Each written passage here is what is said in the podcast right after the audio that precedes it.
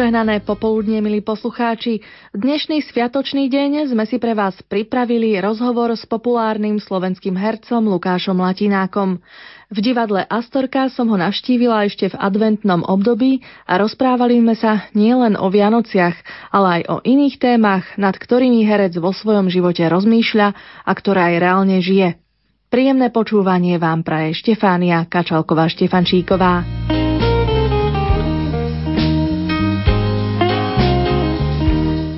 Ako sa vám dnes ráno vstávalo? Skoro ako každé ráno, tak trošku na figu a keď e, si ešte trošku ľahnem, že ešte trošku si ľahnem, tak potom sa zobudím a už zistím, že som v časovom strese. a hlavne tak unaveno, pretože sme mali teraz e, Vianočný bazar chalaňov. Piatok, sobota, nedela, pondelok bol ešte koncert. V útorok už som skoro vstával, lebo sme mali výrobu, predstavenia, všetko do 22. toto bude trvať. Takže sa teším na 22. kedy už skončíme s prácou a budeme oddychovať. Herci majú taký iný režim, iný život, ako ľudia, ktorí chodia do práce možno na 8 alebo niektorí aj na 7. Vy skôr žijete večer a teda musíte byť e, taký plný energie skôr na tie večerné predstavenia a vy ste boli vo forme. Tak aký je taký bežný deň herca? Tak keby som zobral ten, ten včerajší, no tak e, nástup e, na výrobu akože televíznu bol 6.45, už tam na mieste, takže keď sa predloží predošlý večer, je to trošku ťažké. Aj to bolo, lebo som odchádzal z bazáru o 3. a budík som mal na 6. A potom som musel vydržať do večera, lebo ešte večer sme mali vlastne predstavenie. Ale ne, neviem, čo to je obyčajný deň. Teda každý deň je nejaký iný, niečo výnimočný. Je to také vlastne pestré zamestnanie a asi aj povolanie, lebo človek asi musí byť povolaný k nejakým veciam, ktoré ho v živote bavia a ktoré si vybral. Lebo je rozdiel medzi zamestnaním a povolaním. Tak ako vy vnímať toto to svoje? No veď toto keby som ja vedel, že ako to vlastne je, aby som sa vedel zariadiť. no, je to zamestnanie, ale v niektorých prípadoch, už overených aj v minulosti, keď eh, chceli dosiahnuť, napríklad Grotovský chcel dosiahnuť eh, akože sveté divadlo a povedal si, že zasvetí tomu život, akože bude sa venovať len divadlu a tak ďalej. A ich chcel, aby to tak celý kolektív s ním robil a neviem čo, tak potom to už istým zmyšľaním a systémom vlastne bola uh, rehoľa, čiže oni dreli do úmoru a potom síce aj trošku rýchlejšie sa rozlúčili s týmto svetom, vyčerpaní aj duševne, aj fyzicky. Takže nie je to úplne normálna záležitosť, by som povedal. Ale keď e, má človek už nejakú skúsenosť a vie si to nejako zoradiť, že teraz do obeda skúšam, po obede neviem čo a večer je predstavenie, tak by sa to malo dať nejako zdravo ustať pretože tam je aj taká dôležitá psychohygiena, aby sa človek z toho nezbláznil. Jednoducho my narábame s emóciami, narábame e, s tým, že prepožičiavame svoj hlas, telo, gesta e, nejakým iným osobám, ktoré nežijú, alebo už ani, ani nežili. Proste literárnym postavám, ktoré sa menia na reálne v tom momente, keď ich herec hrá a nejaký iný človek sa na to pozera. A tam už vzniká divadlo. Čo som chcel povedať? Zamestnanie alebo povolanie. No tak v zamestnaní to vyzerá ako v zamestnaní v divadle. Presne, že treba prísť od do na rannú skúšku a potom večer pred predstavením už predstihu, dievčatá kvôli líčeniu a tak ďalej. A ja by bol v tom nejaký poriadok. No a tým pádom to je akože zamestnanie. Alebo sa ide na zájazd. Hej, to je taká veselšia časť zamestnania že sa ide na zájazd. Ale keď sú tie zájazdy blízko, tak väčšina ide autami a tým pádom nemá to ten zájazdový efekt, ako keď sa ide napríklad do Michaloviec alebo do Prahy. A zamestnanie je zamestnanie a to, že či to je povolanie, tak toto, na to neviem odpovedať, ale budem o tom rozmýšľať. Neviem, či si dobre pamätám, povedal vám kto si, možno nejaký pedagóg niekedy, že vaše oči vám raz zarobia milióny? Nebolo to celkom tak, bolo to, že Lukáš týmto pohľadom ešte veľa zarobíte. A povedal to pán Martin Huba, profesor, ktorý keď eh, niečo, niečo rozprával a ja som evidentne nepočúval, lebo som sa prebral len na to, že úplne ticho v tej miestnosti, som sa otočil, všetci sa pozerali na mňa a vtedy som zistil, že som stredobodom pozornosti a tam zaznela táto veta. Lebo ja som hľadel takým neprítomným pohľadom cez okno. Ale povedal eh, pán Huba ešte ďalší veľa, veľa iných vecí, pekných a jedna z nich je to, že vrcholom dňa herca by malo byť večerné predstavenie. Tak to je aj v takých vašich tých divadelných uh, dňoch, alebo teda keď skúšate a večeráte, lebo tak niektoré dni sa hrá, niektoré dni sa skôr točí? No, nevždy je to tak, lebo niekedy fakt, že má človek tak rozlietanú hlavu, alebo hrá jedno predstavenie tak často, že už tam e, prestane si dávať pozor. Akože už tam nie je taká koncentrácia, už to ide nejak ľahko, zautomatizujú sa veci, to znamená, že automaticky pilot nastúpi, človek niečo rozpráva, niečo robí rukami a v hlave pritom rozmýšľa, že čo ešte potrebuje kúpiť cestou naspäť a kde sa musí zastaviť a komu ešte zabudol zavolať a tak ďalej a to znamená, že nevenuje pozornosť už tomu, čo, čo robí. Taká typická otázka pre hercov aj komikov. Boli ste takým triednym šašom už na základnej škole? Na základnej nie. Ja som bol taký, také, neviem, ničím zaujímavý žiak alebo ničím zaujímavé dieťa. Také čudák, alebo čo ja viem. Nič, ešte sveter som nosil sem tam, naopak, akože... Imidžovo. Ale figu imidžovo, však jak som si to dal, tak som to mal, to len vy ženy z toho robíte. To je prúser, že potom, že to máš naopak a toto mama ma doma zvozila, lebo som bol na fotke. Môj prvý školský rok som mal vestu naopak. Nikto si to iný nevšimol doteraz, len mama si to všimla. Tak mama chcela mať uhladeného synáčika na fotke. No ve toto, že to toto, že tie mamy chcú z nás mať takých uhladených synáčikov. A čo chcela z vás mať mama? Keď bude Lukáš veľký, tak bude doktor alebo nejaký rezbár. Aké mala vaša mama s vami plány?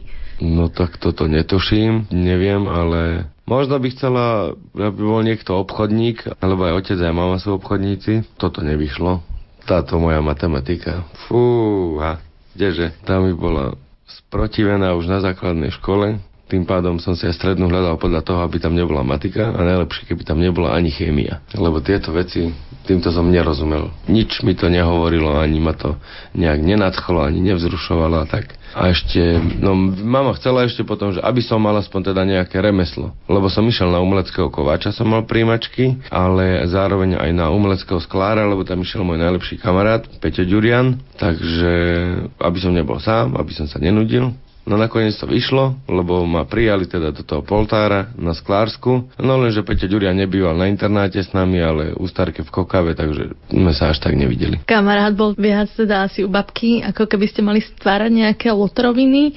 Bavila vás tá škola? Bavila, lotroviny sme stíhali stíhať aj, aj, aj tam.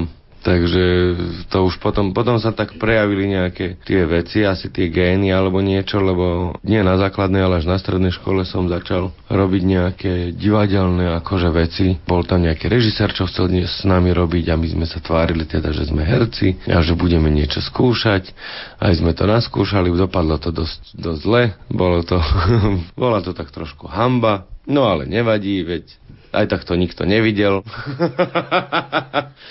Takže tak, no ale potom už keď sme boli tretiaci alebo aj štvrtáci, tak sme vlastne robili nejaké, že sa príjmajú prváci a neviem, treba vymysleť nejaký program, ako to bude vyzerať, e, aké scénky tam dáme, kto tam bude a tak ďalej, tak toto už sme mali na starosti akože my Nebol som sám, niečo mali na starosti organizačne profáčky, niekto, niečo ichošky, niečo mali naše baby, no ale zahrať sme to museli Michalani. A potom bolo aj také Miss Poltár, to bolo veľmi vtipná záležitosť. Tam bolo naše sklárske učilište a druhé učilište bolo hnojarina. Ale neviem ani, ako sa povie hnojarina v spisovne. Polnohospodárska stredná škola. Bingo! Yeah. Vedeli by ste teraz vyrobiť, vyfúknúť nejaký sklenený pohár na víno? Áno, pretože v poslednom čase, to znamená 2-3 roky dozadu, už pravidelne chodievam pred Vianocami do sklárni, aby som stihol vyrobiť nejaké výrobky na Vianočný bazár chalaňov a preto si tam musím vyarendovať aspoň chvíľku času,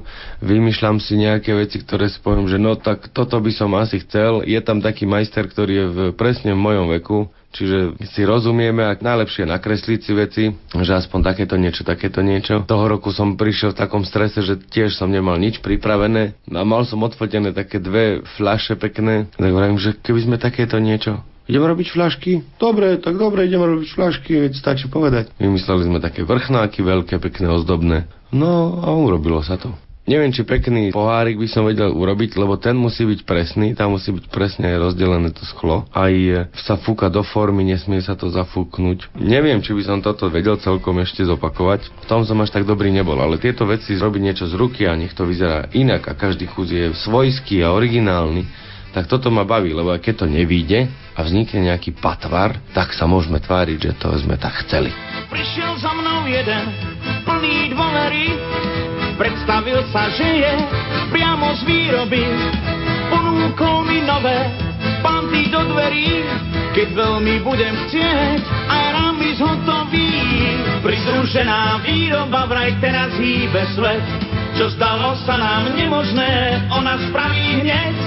Obsadené kapacity ľahko nahradí, potom vstupy za sebou tížko zahladí. Všetci sa už tešia na ten veľký zázrak, čo sa týka kvality, je tu malý náznak. Raz budú mať pridruženú výrobu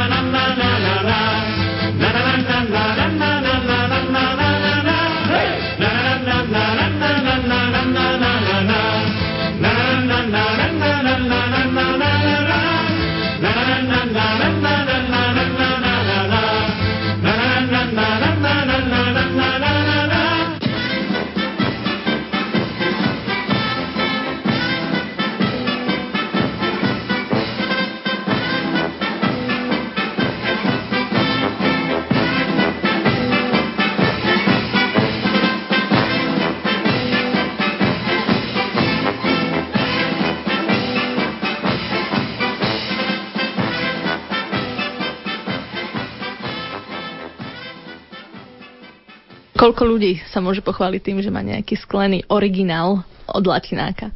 No to neviem, koľko ľudí má už sklenený originál od latináka. Tento rok pribudli ďalší, určite aspoň desiatí. Ani jeden kus sa nepredal pod menej ako 50 eur, čiže my sme sa tešili. Povedzme troška o tom bazári viac. Tento rok bol štvrtý ročník už a vlastne Vianočný bazár chalaňov je, my sme inšpirovaní českými kamarátmi. Tam je Aňa Gajslerová, Tania Vilhemová a Peter Budko, ktorí si vymysleli bazár z mokrej štvrte. Začínali to vo, vo obyčajnej hospode vymysleli to tak, že niekto doniesol veci a na druhý deň si to niekto prišiel kúpiť, alebo ešte v ten deň, alebo všetci nanosili a potom vymieniali. Taký garážový výpredaj, že niekto vyhadzuje veci z garáže, tak si to tak nanosí na kopu a zistiť, čo sa ešte z toho dá predať. No, chceli sme niečo urobiť aj my a nakoniec vlastne v decembri začínajú všetky tie charity a tak ďalej. Niektorí niekedy to už býva také dozaj únavné, ale my sme si vymysleli, že my si urobíme svoju a budeme mať e, pokoj svety s ostatnými a nie je to tak.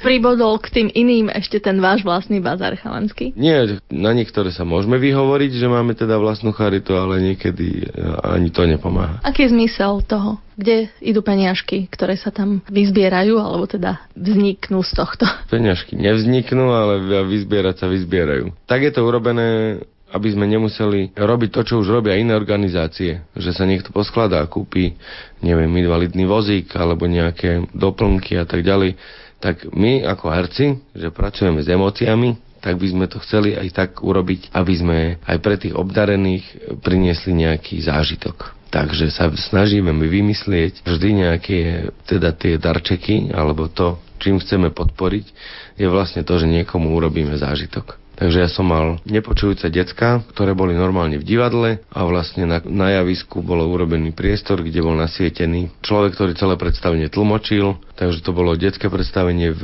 Nitre v divadle Karola Spišáka a detičky sa e, tešili a potom zase na oplátku nepočujúce deti potom hrali pre normálne počujúce deti. Takže je to taký zážitok aj pre jednu, aj pre druhú stranu. Viem, že Robo Jakab ma tento rok zopakoval minuloročný úspešný projekt, tzv. Black and White, to znamená, že detský tábor, ale spojené detská cigánske a biele, hej, čiže aby tí biele nemali pocit furt, že sú nejakí iní a že sa nebudú s nimi kamarátiť. Vravel, že končilo to tak, že chlapci, keď sa lúčili, tak plakali. Takže to bolo výborné a preto to ani nemenil, nechal to tento rok tak. Potom e, veľmi ťažkú tému si vybral Ďuro Kemka tento rok, pretože pátral a snažil sa zisťovať veci okolo bývalého režimu a vlastne je veľa ľudí poškodených poškodených a zanedbaných, a o ktorých sa nevie, že čo sa dialo a toto sú napríklad aj politickí väzni, čiže on sa spojil s nimi. No a Majo Miezga, ten si vymyslel Homeless Uniales,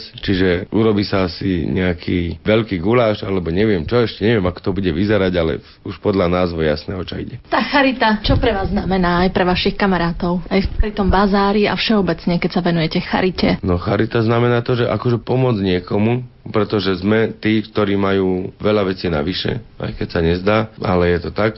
Máme všetky ruky, všetky nohy a tak ďalej. Môžeme a mali by sme mať v sebe takú tú chuť alebo ten pocit podpory alebo pomôcť niekomu, kto vyzerá, že potrebuje potiahnuť a tak ďalej. Kedy boli tie prvé myšlienky ísť, dať si prihlášku na herectvo? Už tam poltári na škole? Mm, Agáta Hlinicová v ľudovej škole umenia v Detve, kde sme chodili s Peťom Ďurianom, tak ona to tak nejak to videla, asi a vycítila a vravela, že ty by si taký pochábel, že ty by si mal ísť si skúsiť dať prihlášku na herectvo na konzervatórium. No ale ja s mojou iniciatívou a vôbec ešte čo 14-ročný človek nevie, čo chce, takže chvala Bohu, že som si ju nedal. A vyštudoval som Sklársku, lebo už vlastne potom som si dal prihlášku až na vysokú školu No chvala Bohu, motika vystrelila a vyšlo to. A stretol som sa s týmito ľuďmi, s ktorými som sa stretol, pretože my sme boli veľmi dobrý ročník v podstate. Príjemný aj počase sa zistilo nejak, že nás to baví, takže vznikla taká silnejšia skupina. Aby sa vedelo, o koho sa jedná, tak to je Majo Miezga, Robo Jakab Vlado Kobielsky, Slavka Halčáková, Lucia Lužinská, Helena Krajčiová, Ági Gubíková, môj osobný priateľ Peter Nádaždy a ja tak v takomto zložení sme skončili.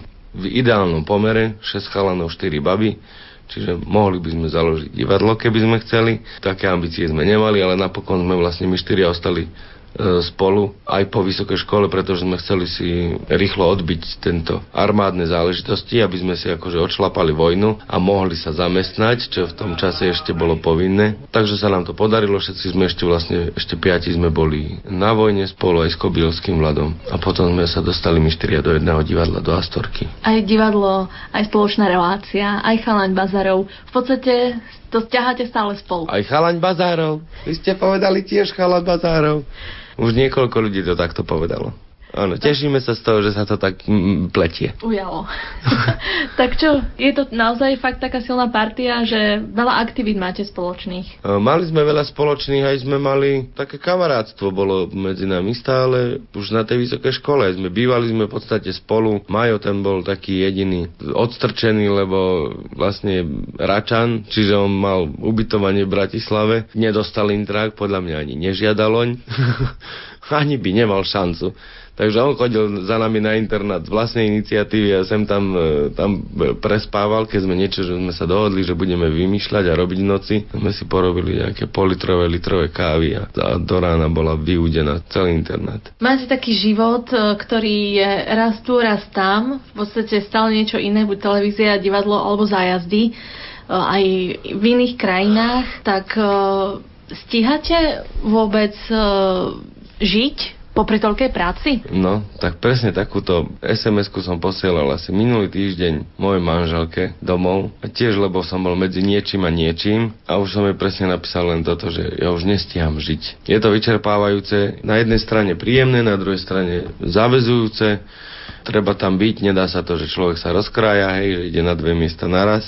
Aj to by sa niekedy zišlo, a teda určite hlavne kvôli tej rodine, pretože cestujem veľa a tým pádom nie som doma, potom keď e, chceme ísť, tak ideme zase niekde, že ideme spolu. A tak to ešte ten lepší prípad, lebo vlastne vypadneme spolu a celý čas tam spolu sme aj s e, malým. Takže to je ešte tak super. No aj kvôli tomuto sa teším, že už skončia predvianočné stresy, že e, chvíľku, chvíľku uvidím aj dieťa.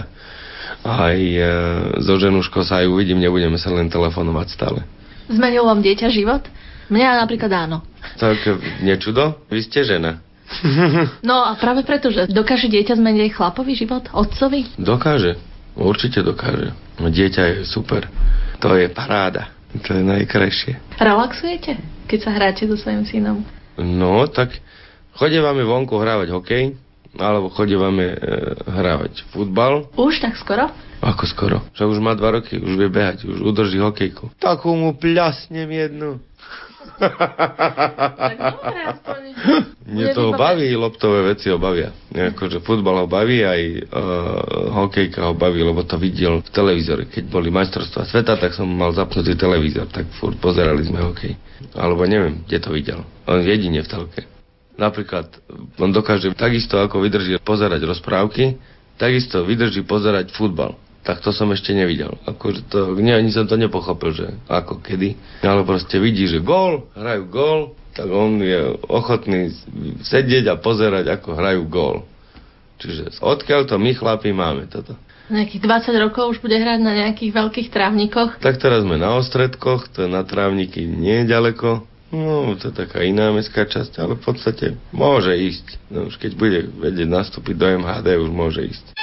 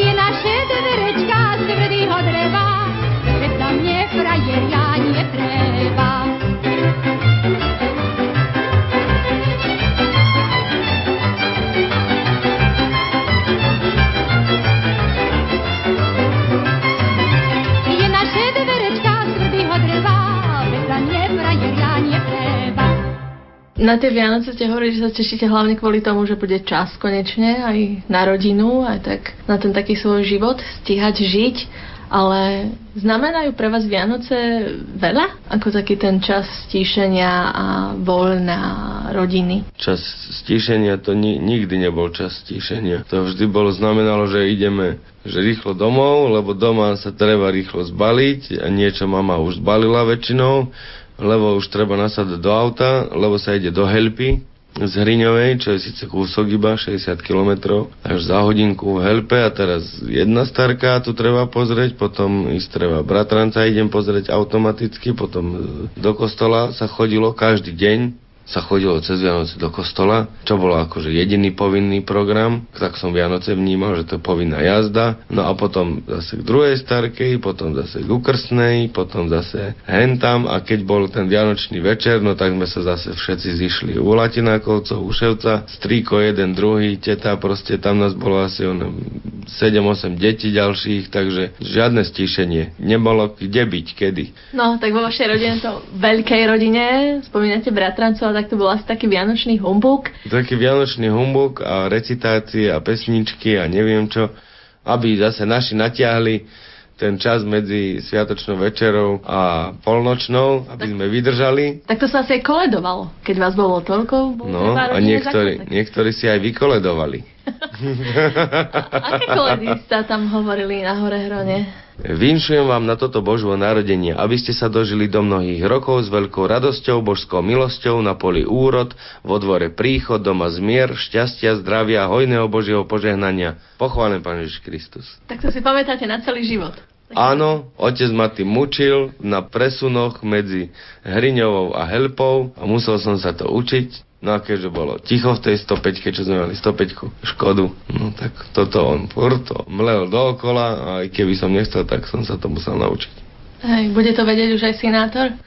No, mohol by sa, len ako, ako neviem ešte si to predstaviť, ako vychovávať, ako učiť, ako naznačiť proste tomu dieťaťu nejak tak, že aké by to malo byť a ako by to malo byť správne, ale zároveň No to asi sa nebude dať teraz takto naraz, veď toto je... A zamýšľate sa teda nad tým, že čo odovzdať tomu svojmu potomstvu, ďalšej generácii, a ako vychovávať, čo je správne. Dnes je hrozne veľa trendov, kadejakých áno, knížiek áno, výchovných. Trendy. Tak zamýšľate sa nad tým, riešite to? chvála Bohu, nestíham čítať, takže tomu sa vôbec nevenujem, len len e, zamýšľam sa nad tým, ako sme mali aj v Gorkom, tak v prejednom predstavení od Gorkého. Že a čo keď sa naš, na, naše deti opýtajú, ako treba žiť? Čo im povieme? To mala takú krásnu otázku.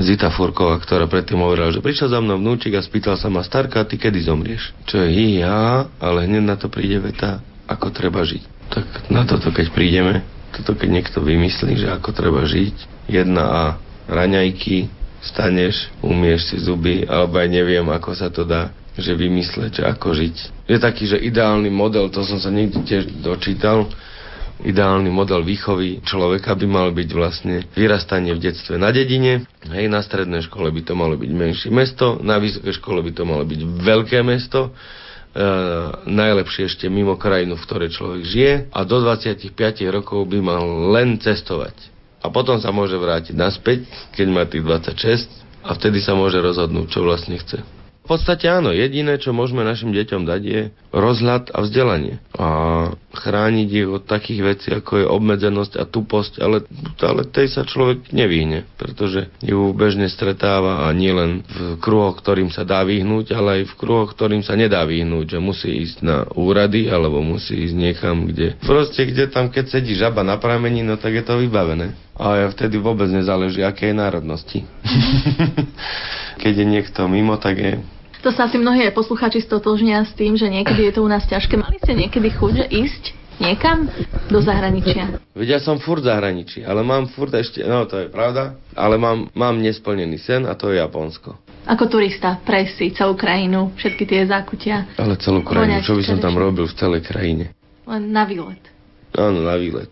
Vždy som si to tak predstavoval, keď som bol menší, že Japonsko. A neviem prečo.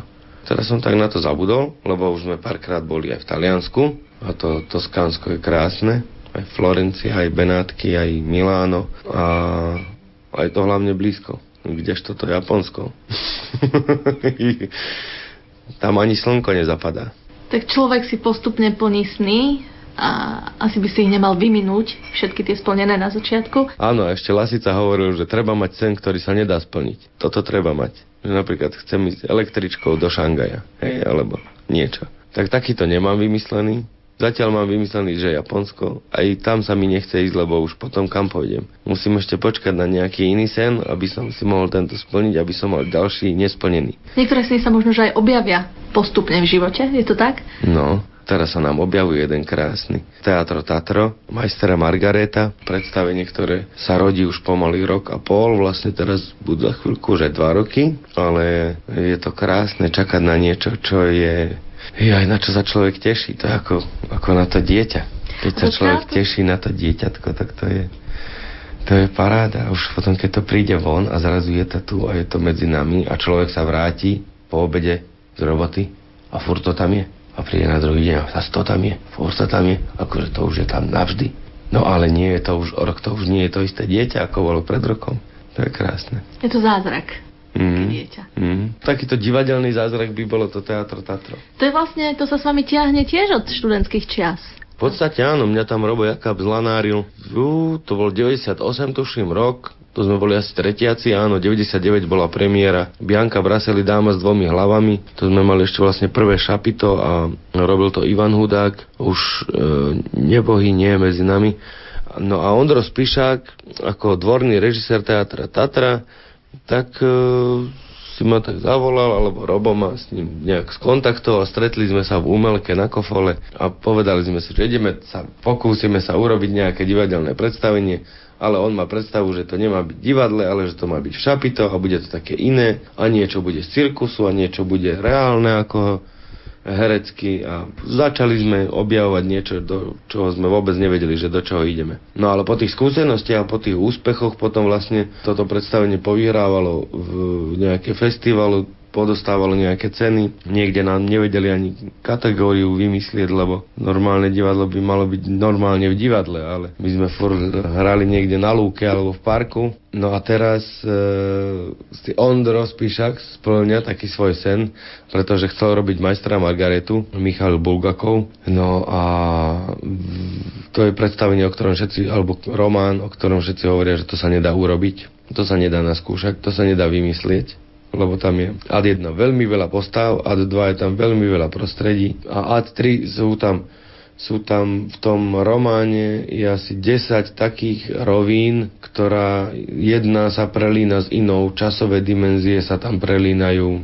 Je tam boj dobrá, boj zla. Vlastne diabol prichádza do Moskvy. Týmto začína. Diabol prichádza do Moskvy a zistuje, že ľudia nie, že neveria v Boha, že ľudia už neveria ani v diabla. No a tak to trošku urazí jeho píchu a začne tam e, robiť poriadky, pričom sa stretne s majstrom, ktorý napísal román zase o tom, o tých iných ľudských stránkach. A hoci sa tam e, Pilát, ktorý vystupuje v tom románe, snaží e, akože mať nejaké výčitky svedomia a tak ďalej a že ho to mrzí, je to v podstate jedno, lebo, lebo to urobil. A ešte dokonca aj o tom vedel.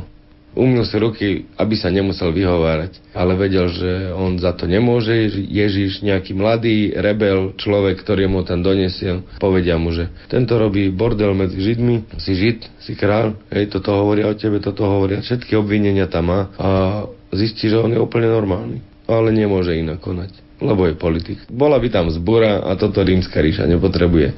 Takže čau a proste nechá ho ukrižovať, tak či tak. V tom románe to končí tak akože pekne, lebo tam je to ťahané do času po čase, ako keby do ďalšej inej časovej roviny, kedy už skončí náš reálny čas, aj čas v tom ako keby putovaní a vlastne sa ocitneme, dostaneme sa až k stretnutiu Ježiša s Pilátom, kde mu Ježiš hovorí, že neboj sa, že to, že to nebolo tak, ako si to myslel. Ale už to nie je pravda, lebo je to tak, ako to bolo. A tieto veci tam sa ťažko budú dostávať do predstavenia. Aj samozrejme plno iných vecí. No, takže, ale veľmi sa na to tešíme. Kedy to uvidíme? O, niektorí už sme urobili takú elitnú skupinu divákov, 500 divákov, elitnú skupinu sme vyrobili, ktorá bude šíriť, dúfam, nejaké dobré meno a zážitky, pretože tam sa odohrávajú aj e, veci medzi výlami, kde nahé víly tancujú v lese, potom zrazu je tam vojenská akcia, prepad, potom sa ešte predtým skáčeme do tých časových období, kde sa objavuje kniha, ten román toho majstra, ktorý je vlastne písaný za čias e, života Ježiša Krista, čiže to je vlastne nula, rok nula alebo, alebo jedna, kedy ešte e, Ježiš žije, má posledné rozhovory s Pilátom. Skáče sa tam časovo, takže je tam vymyslený taký systém, ako že máme krásny stroj času a vlastne to je atrakcia Teatra Tatra. Že Teatro Tatro má stroj času a stroj času nám pomáha v tom, aby sme sa vedeli aj prelínať, aj premiesňovať, aj zorientovať v tom Bulgakovi. Pretože sa tam ocitáme aj v tej Moskve 1934, v ktorej ešte vlastne kruto vládne Stalin a hoci hovoria, že Bulgakov písal ten príchod diabla na Stalina, nie je to úplne tak myslené, pretože ten taký čertík je v každom. Len ten systém, tá doba a ten tlak z hora tak ten z ľudí dokáže urobiť absolútne hyeny. No ale to nie je vianočná téma. Vianočná téma je to, že môžeme sa tešiť na to, že o rok v lete Teatro Tatro, hopa šupa a keď to vyjde, tak buď v Nitre, alebo pri Nitre v Cabajčápori na Salaši. Tam sme mali vlastne túto predpremiéru, 3 dní sme hrali a keď sa nám podarí, tak aj na divadelnom festivale v Nitre.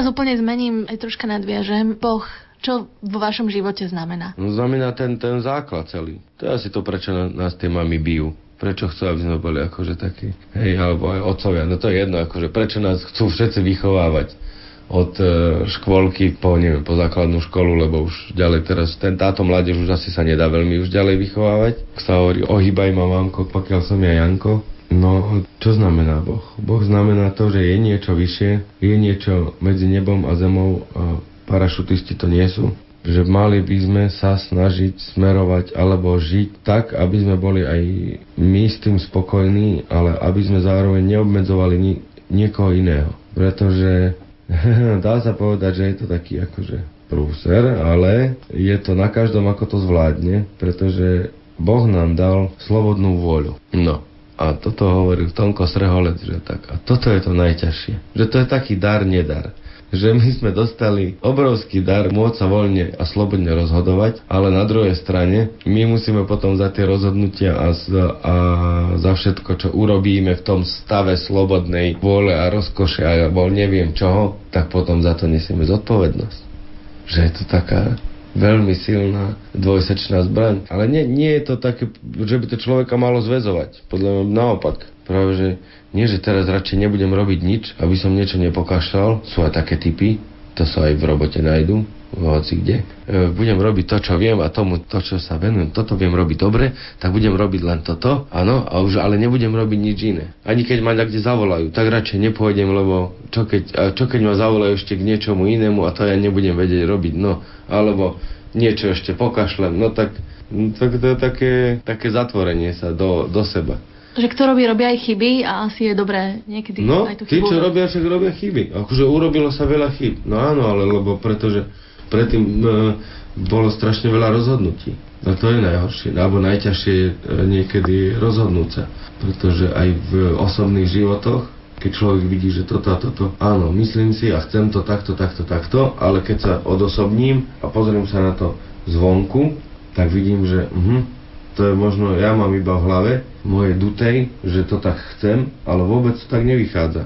A vôbec to tak ani nevyzerá zvonku, že ja by som to chcel. Skôr to vyzerá, že je to také egoistické alebo nejaké iné. To je jedno už aké.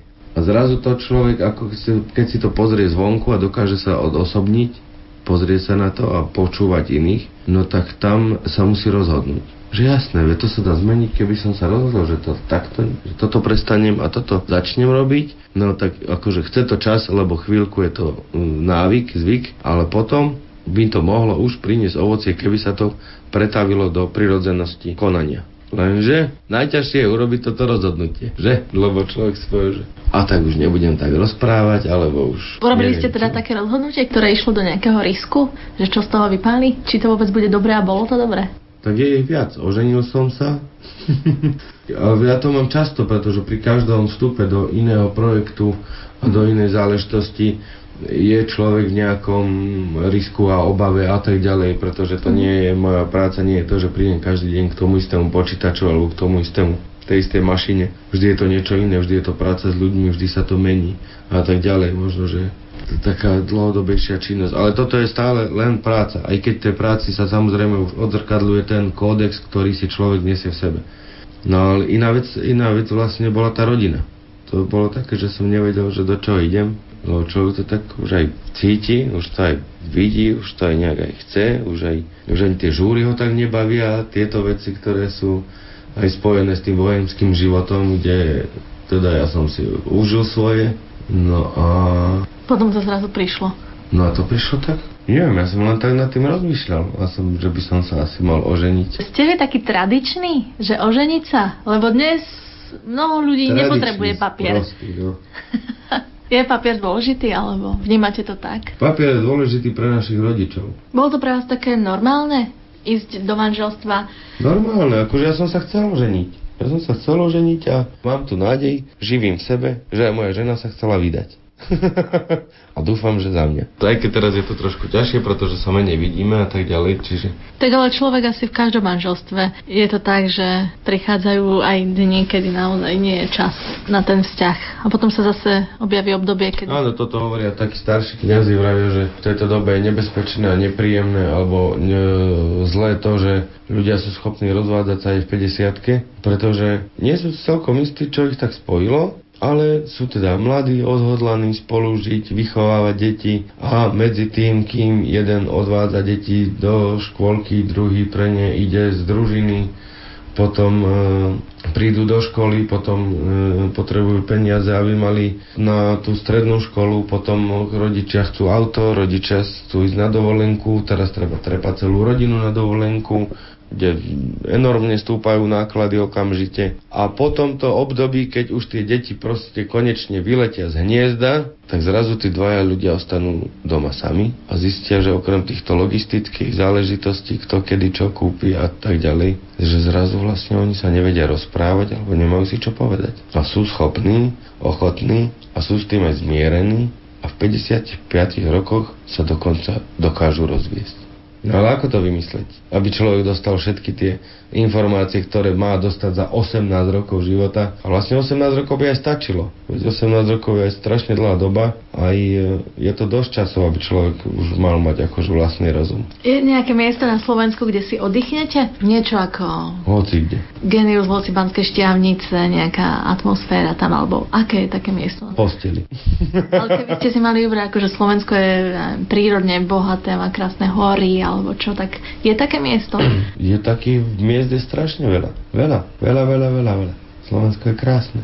Slovensko je také pekné a ja ho mám tak rád, že sa furt po ňom vozím hore dole, hore dole a neviem sa vynadívať. Minule som robil taký rozhovor, fakt, že veľa času trávim za volantom, ale keď je nejaký západ slnka, alebo je hmla, alebo je poviem, je, to je pekné. A minule som bol robiť taký dokument, Likožrút, samozrejme, slovenský fenomén. No a riešilo sa tam práve, že a predstavte si, že tu na to akurát cez tieto doliny Kôprova a neviem aká, že predstavte si, že to komunisti naplánovali diálnicu. Že keby komunizmus vydržal 20 rokov, tak tu by bola cesta. Tak sa rozčuloval ten horár. A ja mu hovorím, že ale to by bola krásna cesta. A to by bola do Polska. Dalo by sa povedať, že sa kocháte tak rád ako Rudolf Hrušinský? No, ešte, ešte sa mi, áno, Rudolf Hrušinský, zase ste sa kochali. Tak dúfam, že až tak nedopadnem, ale toto, tento štýl sa mi páči, áno. To sa mi páči. A že to je jedno, že či je škaredo alebo je pekne. Ale hlavne nech je krásne. Autopilot. autopilot. Áno, niekedy. Niekedy by sa zišiel, no, niekedy by sa zišiel aj e, no, druhý šofer, nie že autopilot. Už sa mi stalo, lebo sme skúšali teatro, teatro a začínala nám sezóna a majstra Margareta a teraz tam sú ľudia z divadla Astorka, z Národného divadla, z divadla Andreja Bagara, z Karola Spišáka z Nitry. Tak my sme nemali šancu sa stretnúť, lebo jedni mali skúšky ráno, druhí mali oprašovačky po obede, večer všetci hrali a tým pádom sme mali skúšku, že o polnoci. To znamená, že o 10. sme dohrali auto, presun do Nitry, o polnoci začala generálka, o pol tretej sme skončili, trošku prespať v Cabaji a ráno e, zase naspäť. No a takto, keď som išiel asi tretí deň, tak už sa mi stalo, že som sa zobudil na dielnici. Že sa človek prebudí a zistí, že šoferuje. Tak to taký šok. Nebezpečné dosť. No, no to, taký, to, asi to bol ten mikrospánok, ale No otvoril oči a cesta. Nebolo žiadna kolízia, nešiel som ani doľava, ani doprava. Možno to bolo fakt, že mikrosekunda, ale tam som sa tak zlakol. No a na toto mám obrovského chalania s bielými peruťami, teda už neviem, či sú ešte biele. Podľa mňa už sú trošku trošku už sú pošpinené, ale... Takže máte aniela alebo anielov strážnych. No, anielov asi viacerých. To je dobré. Ako máte obľúbenú hudbu, ktorú by sme si zahrali? Teraz, cez Vianoce, Búvaj dieťa krásne, Peter Lipa. Čo si v aute pustíte rád? V aute si púšťam také trošku do latino, a neviem, či to je od latino, že latinák, ale latino, takže to buď kubánske záležitosti, latrino kubano, takéto nejaké, alebo potom zase slovenské, tak ľudovky väčšinou.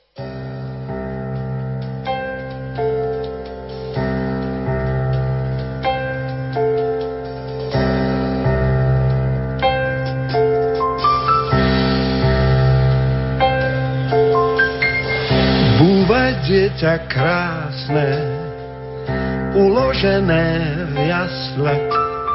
Búvaj, búvaj, Bartola, milostivé Jezula, budeme ťa kolísať, abys mohol dobre spať.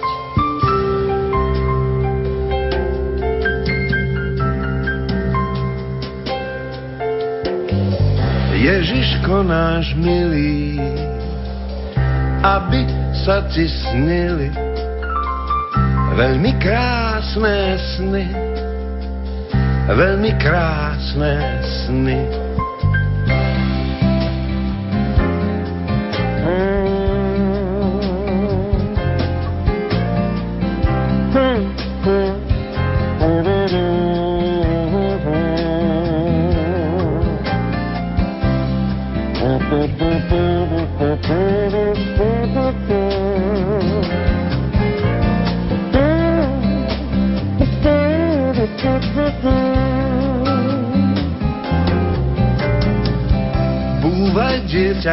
Krásne, uložené v jasle.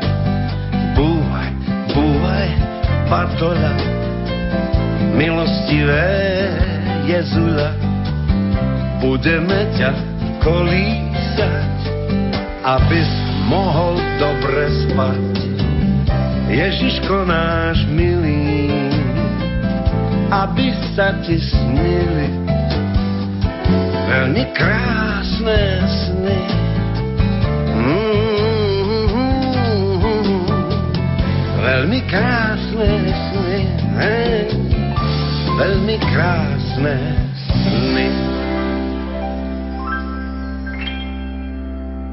Čo je pre vás takým darom aj v živote, nielen tak, že pod stromčekom? Nedávno sme boli na potulkách svetom v Kanade a ma napadlo, že darčeky. Nakúpime darčeky. Samozrejme, AD1 treba priniesť zo zahraničia, ale AD2 tým, že v nedalekej budúcnosti budú Vianoce, tak už človek rozmýšľa aj týmto smerom. Som volal mame, čo mám kúpiť, ocovi, a mama povedala, že nič. Tak maj ma rada, hej, ale ja som potom zistil, že ja som tiež taký trošku že radšej nič, ja sa nejak ani neviem tešiť z tých darčekov, akože mám z toho taký väčšiu radosť, keď to kúpim ja, alebo keď je to niečo, čo sa dá kúpiť, hej.